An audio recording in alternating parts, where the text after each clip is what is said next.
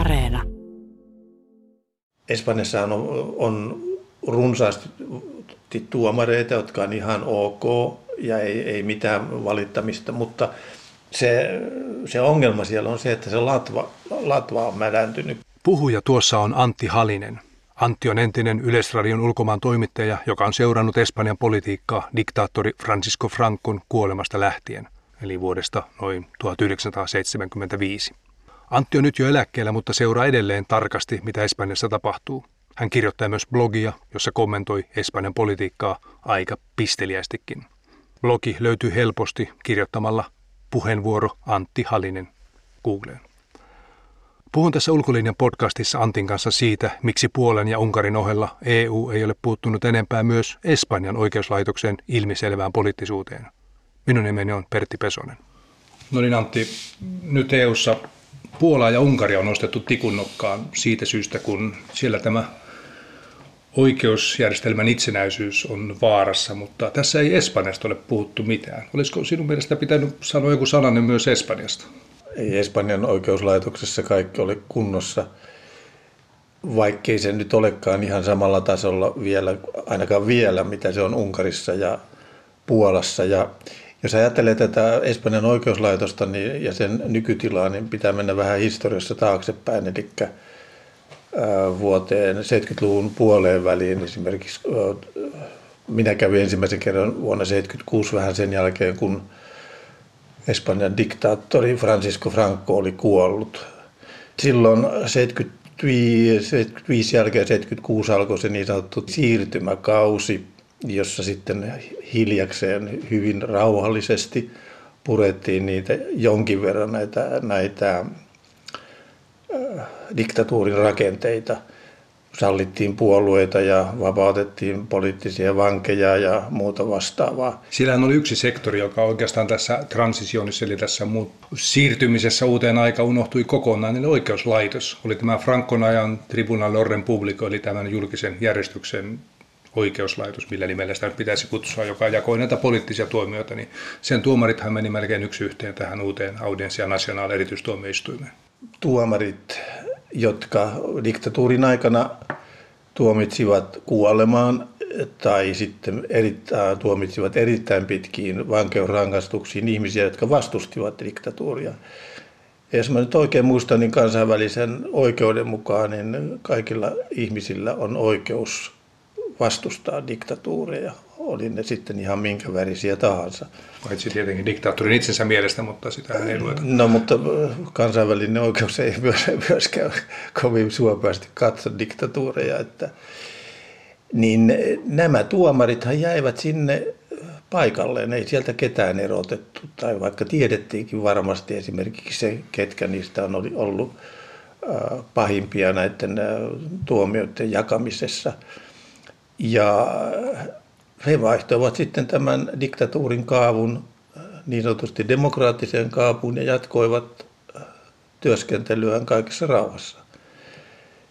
Ja osittain kai silloin se oikeuslaitoksen tämmöinen, se mistä nyt viime aikoina on puhuttu, se politisoiminen, eli että kansanedustajat alkoivat nimittää tuomareita, alkoi silloin varmasti siitä syystä, että silloisen sosialistisen puolueen pääministeri Felipe Gonzálezin aikana niin tehtiin ensimmäisen, vähennettiin, mä en muista nyt kuinka paljon se oli, mutta vähennettiin, niin kun tuomarit valitsi itse kaikki näitä korkeimpien oikeusistuimien tuomarit, niin sitä vähennettiin ja se vietiin sitten loppuun toisen Espanjan nykyisen suurpuolueen, eli tuon Partido Popularin kansanpuolueen aikana vasta 2010-luvulla, ja sen jälkeen poliitikot on nimittäneet kaikki korkeimman oikeuden sitten sen oikeuslaitoksen keskuselimen, eli tämän oikeusneuvoston kaikki tuomarit. Ja sitten vielä perustuslakituomioistuin, joka on sinänsä aika mielenkiintoinen juttu, että se ei kuulu muodollisesti se ei kuulu Espanjan oikeuslaitokseen. Vaikka periaatteessa sehän on kaikkein korkein, koska perustuslakituomioistuin sehän voi vielä käydä läpi näitä korkeimman oikeuden päätöksiä. Joo, nimenomaan, ja voi kumota ne kaiken lisäksi, mutta siitä huolimatta niin Sitä mä en nyt ihan tarkkaan tiedä, että milloin se päätettiin ja miten se on sitten on olematta oikeuslaitosta, mutta joka tapauksessa se nyt on.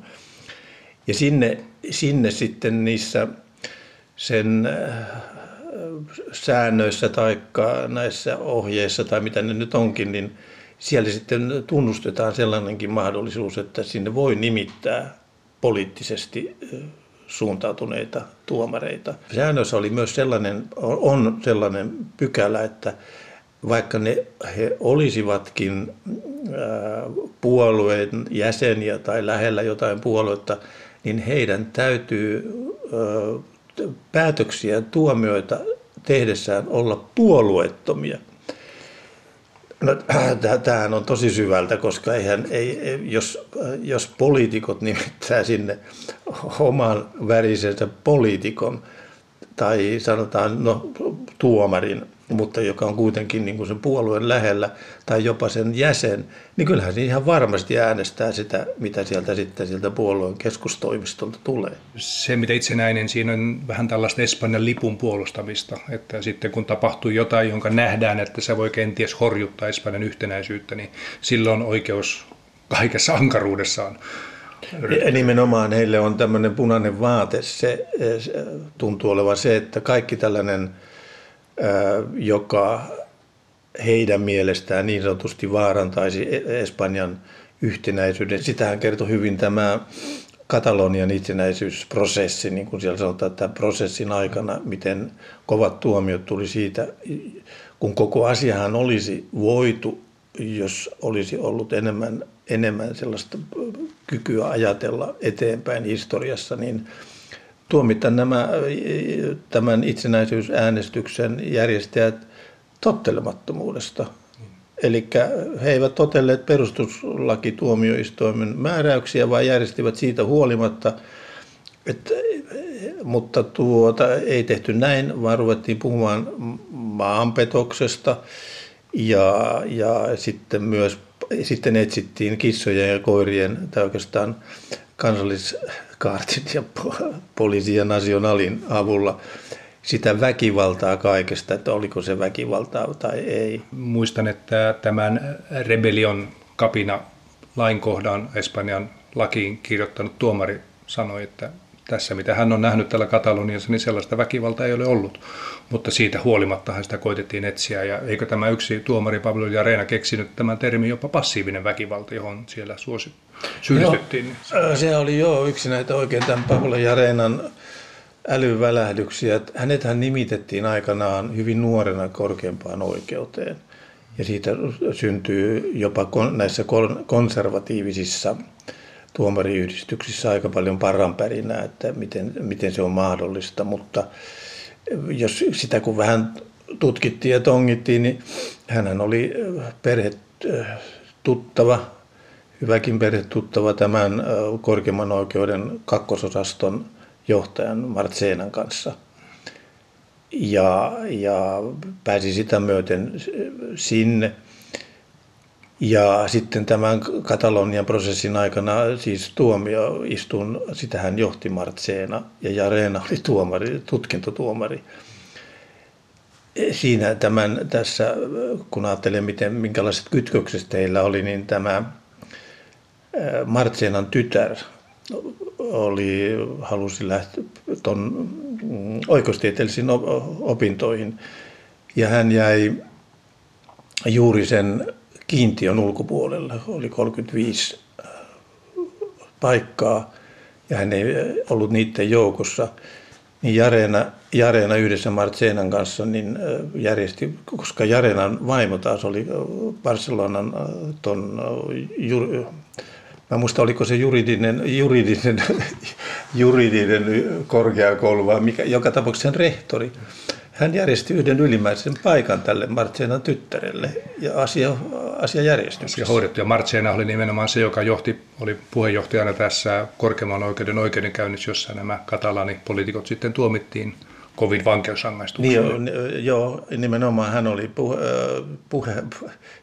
puheenjohtaja ja Llarena oli tutkintotuomari, että hyvin meni kaveruksilla niin kuin hommat hanskaan. Tästä ei ole kuin pari päivää aikaa, niin oli tämmöinen hyvin kyseenalainen tuomarinimitys, joka Espanjassakin herätti kovasti huomiota, kun valittiin suurien vaikeuksien jälkeen tähän perustuslakituomioistuimeen 2 uutta tai 4 uutta tuomaria, ja nimenomaan nämä oikeistolaisen kansanpuolueen ehdokkaat, tuosta toinen Enrique Arnaldo oli tämmöinen hyvin kyseenalainen tuomari. Yksi sosialistipolitiikko sanoi, että kun oli puolueiden sopimus, että sitä pitää äänestää, että hän äänesti pyykkipoikan nenässä, mutta äänesti kuitenkin. Niin mikä mies tämä Enrique Arnaldo oikein oli, joka nyt on Espanjan perustuslain korkeimpien vaalijoiden joukossa? Hänhän oli muun muassa tuon kongressin eli edustajahuoneessa juristina, työskenteli kongressissa, ja samaan aikaan hänellä oli siis oma toimisto. Ja sen kautta hän samaan aikaan, kun hän oli kongressissa juristina, hän hoiteli bisneksiään. Muun muassa tuon Balearien itsehallintoalueen, tietenkin PP:n johtajan kanssa muun muassa, mutta paljon muitakin vastaavia. Eikä hän siellä ollut jossain korruptiosotkussakin syytettynä, mutta lopulta vapautettiin. Sen lisäksi hän esitteli PP:n nykyisen johtajan, tämän Pablo Casadon, jolta puuttui oikeustieteellisestä loppututkinnosta, jota hän esitteli hänet tuohon yhden madridilaisen yliopiston rehtorille, että se olisi hyvä opiskelija ja muuta vastaavaa, ja siellä sitten ennätystahdissa tehtiin tutkintoja, joita noin normaalilta opiskelijalta meni 5-6 vuotta, niin Pablo vetäisi sen niin kuin 2 vuodessa. Tämän saavutuksen arvohan nostaa se, että Pablo Casado oli samaan aikaan töissä myös Madridin tämän saman kansanpuolueen aluehallinnossa. Ja sitten hän oli semmoisessa hallinnollisessa, jotain hallinnollista tutkintoa tekemässä, niin siellähän hän ei osallistunut luennolla ollenkaan ja kaikki meni läpi. Ja sehän meni tuomarin tutkittavaksi sitten, mutta hän ei nyt sitten jostain sattuneesta syystä löytänyt mitään moitittavaa siinä, että maisteri, vaikka valemaisterina hänet tunnetaan paremminkin. Espanjassa tunnetaan hyvin laajasti valemaisterina.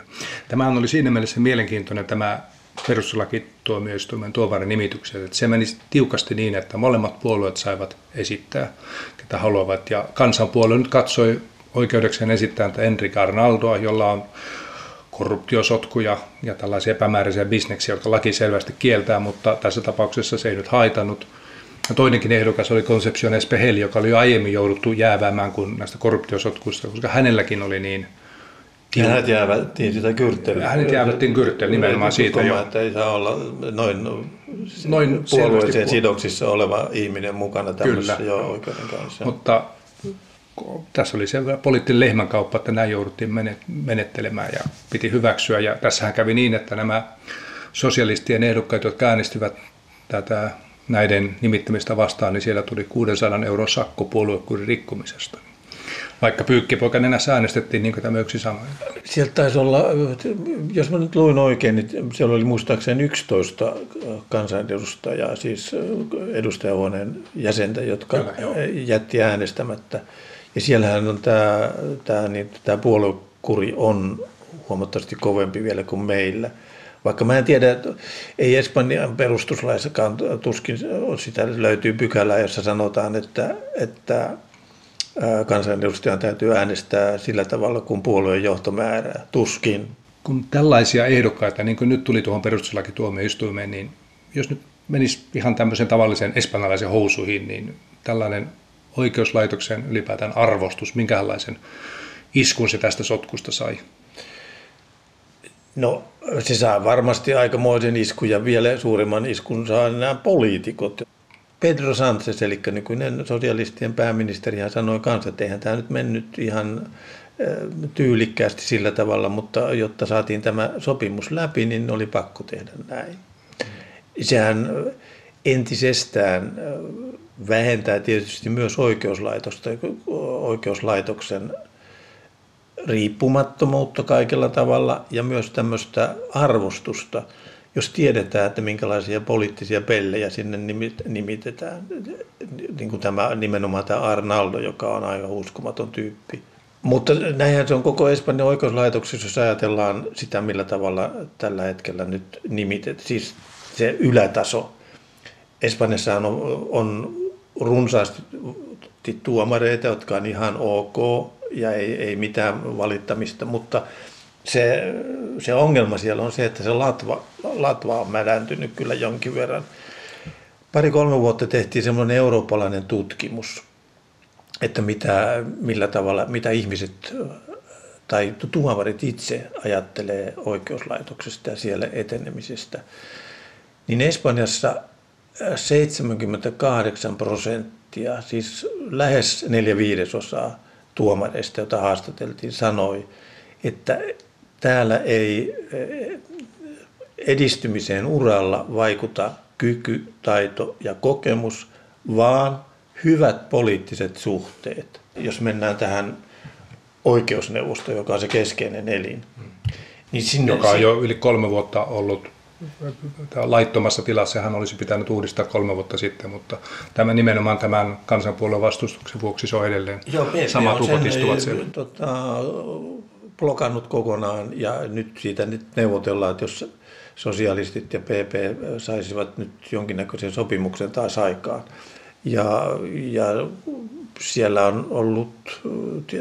on hyvin vahva, tässä oikeusneuvostossakin hyvin vahva niin kuin tällainen PP-läinen konservatiivinen henki kuitenkin näissä. Sehän tulee siltä ajalta, kun tämän kansanpuolueen, sillähän oli ehdoton enemmistö, sai 2010-2011 vaaleissa, ja silloin olleet viimeiset nimitykset, ja silloinhan taattiin tähän oikeusneuvostoon tämmöinen vahva konservatiivinen klangi, mutta nyt sen jälkeen, kun silloin PP:llä oli ehdoton enemmistö, nyt PP viimeksi vaaleissa sai 20% äänistä, 21%, niin se tällä 5/10 kannatuksella pystyy edelleen pitämään tätä oikeusneuvostoa panttivankina, niin on tämä vähän erikoinen tilanne. On se erikoinen sillä ja monellakin tavalla myös, että nythän tämä puolueen puheenjohtaja Pablo Casado on nyt esittänyt tässä viimeaikoista keskustelussa sitä, että nyt annettaisiin näistä 20 tuomarin nimityksestä 12 takaisin tuomareille. Ja siinä on kyllä nyt ihan selvästi ketuhäntä kainalossa, koska hän hyvin tietää, mikä on tuomariyhdistysten kokoonpano ja millä tavalla siellä päätettäisiin näistä asioista, että se hyvin konservatiivinen henki säilyisi edelleen, että vaikka ei PP itse pääsisikään valitsemaan näitä tuomareita. Sánchez taisi nykyinen pääministeri taisi nimenomaan puuttua tähän asiaan, jos mä oikein muistan, niin hän sanoi jotain juuri, että me emme voi tähän suostua, että meillä pitää päästä myös päättämään näistä tuomareista, koska muuten se on maailman tappiin saakka. Niin, muutenhan siinä sementoidaan tavallaan se nykyinen tilanne, joka kun nyt siellä on tällainen poliittinen tapa valita nämä tuomarit, niin sitten vaihdetaan sääntöjä kesken leikin. Eli ensin tavallaan tämän kansanpuolueen kannalta ensin valitaan konservatiiviset tuomarit, sitten annetaan niiden konservatiivisten tuomareiden jatkaa tuomareiden valintaa, niin tilannehan säilyy samanlaisena ihan täältä ikuisuuteen. Joo, nimenomaan hyvin huomasit, missä se ketuhäntä kairalossa on oikein. Joo, sitähän se tarkoittaa. Tässä oli sellainen vaihe jossain vaiheessa, kun tämän tuomarineuvoston nimitykset tämä kansanpuolue siis blokkasi, niin syynä oli se, että kansanpuolue ei voinut hyväksyä sitä, että tähän tuomarineuvoston jäsenten sulle mulle jakoon osallistuisi näiden sosialistien ja kansanpuolueen lisäksi myös tämä Unidas Podemos. Perustelu oli se, että Podemos kannattaa tasavaltaa ja eikä hyväksy kuningasta, eli se ei ole tällainen oikea espanjalainen puolue. Millä tämä peruste sinusta kuulosti? Se oli silloin, kun tämän Podemosin ääni saalis valtakunnan vaaleissa oli kuitenkin jotain 16–17% luokkaa. No se on aika tyypillistä PP:n politiikkaa sillä tavalla, että määritellään puolueiden kelpoisuus jollakin asioilla, joilla ei ole mitään tekemistä sen puolueen ja tämän itse asian kanssa. Onhan se nyt aika kummallista, että jos joku puolue kannattaa tasavaltaa, niin että se on sitten PP-mielestä sillä tavalla, että se ei olekaan sellainen puolue, joka saisi päättää näistä näin tärkeistä asioista kuin tuomarista. Oli se aika hurjaa, jos meillä esimerkiksi, jos nyt otetaan niin kuin oikealta ja vasemmalta, jos meillä demarit ja kokoomus voisivat päättää kahdestaan, ketkä istuu korkeimmassa oikeudessa tai korkeimmassa hallinto-oikeudessa tai missä tahansa, ja sitä ei kysyttäisi keltään muulta yhtään mitään. He neuvottelisivat jossakin kamareissansa ja sitten ilmoittaisivat, että näin me teemme. Tällähän nauras täällä jo naurismaan variksetkin tämmöiselle jutulle. Mutta siellä se menee ihan täysillä ja sen takia EU:n pitäisi, jos kääntää vaihteeksi se rintamasuunta myös Espanjaan, koska onhan tämä nyt aika hurjaa, tämä meno ja EU ei ole puuttunut millään tavalla. Euroopan neuvosto on parissa nyt viimeisen vuoden aikana näissä jossain julkilausumassaan huomauttanut siitä, että tämä nyt ei ole ihan oikeaa meininkiä, mitä te harrastatte sieltä. Ja toisaalta myös sitten tämä Pablo Llarena, joka oli tuomari tässä Katalonian prosessissa, niin hänhän on lähettänyt näitä luovutuspyyntöjä ympäri Eurooppaa, että pitää nämä maasta karanneet katalaanipoliitikot pitää luovuttaa heille. Ja bumerangit on tullut viimeksi tuli Italiasta, se on tullut Belgiasta, tullut Skotlannista, Saksasta, tullut Saksasta. Kyllä, joka paikasta. Ja Saksassahan, sehän oli muistaakseni niin, että Saksa olisi luovuttanut Carles Puigdemontin, tämän silloisen Katalonian hallituksen pääministerin, joka lähti Livohkaan, niin, mutta ei millään maanpetossa eikä muulla, vaan sillä perusteella, jos syyte olisi ollut vain se, mikä nyt aiemmin puhuttiin, joka olisi ollut se oikea syyte, että tämmöisestä tottelemattomuudesta ja jonkin verran rahojen törsäämisestä. Kyllä, joo, ja Espanja ei suostunut tähän ottamaan Puigdemontia vastaan noilla perusteilla, koska siitä ei olisi voinut tuomita kuin jotain ihan pieniä tuomioita, jotka taas Espanjan oikeuslaitokselle eivät käy. Joo, nimenomaan, että se ei kelvannut teille, että siellä oli lähtökohta. Jo lähtökohta oli se, että nämä kamalat tyypit pitää tuomita siis koviin rangaistuksiin, ja sieltä sitten tulikin, ei sieltä alta 9 pääskö sieltä kukaan, ei ainakaan näistä 13 kukaan päässyt. Eikö se Carmen Forcadellkin sai siis tuon Katalonian parlamentin puhenainen? Kyllä jo 11 tai muistaakseni 11 vuotta siitä, että hän oli sallinut keskustelun tästä. Niin hän oli sallinut keskustelua. Nythän siellä on menossa jälleen haastetaan oikeuteen, on kohta tulee kai jo kuulustelutkin, että se parlamentin niin sanottu messa, jossa on näiden edustajia, että he olivat sallineet keskustelun kuningaskunnasta jostakin muusta, siis parlamentille, että niin heitä syytetään siitä, että he sallivat parlamentin keskustella kuningaskunnasta. Niin on aika hurjaa. Kun nämä Puigdemontin luovutuspyynnöt ovat niin kuin karahtaneet kiville kaikkialla Euroopassa, niin tämä oikeistopuolueen, eli siis kansanpuolueen Pablo Casadohan sanoi jossain puhetilaisuudessa, että meidän pitää panna kovaa vastaan Euroopalle, jotta he lopettavat meidän oikeuslaitoksemme loukkaamisen.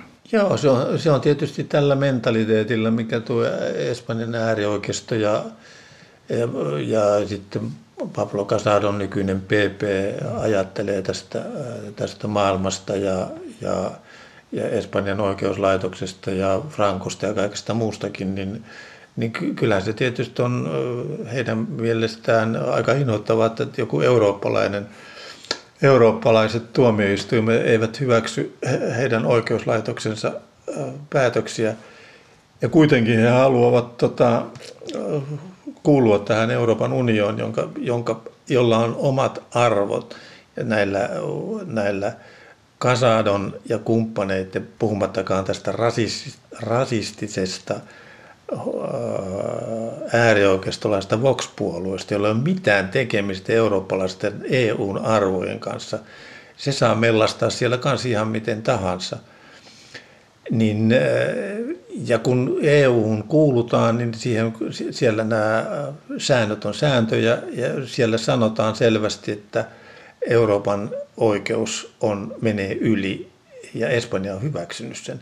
Espanja on saanut niin paljon rahaa esimerkiksi, että jo pelkästään senkin takia voisi suhtautua hiukan kunnioittavammin tähän EU, joka nyt tekee välillä huonoja päätöksiä, totta kai niin kuin kaikki muutkin järjestöt tässä maailmassa, mutta jolla nyt kuitenkin periaatteessa on ne arvot, vaikka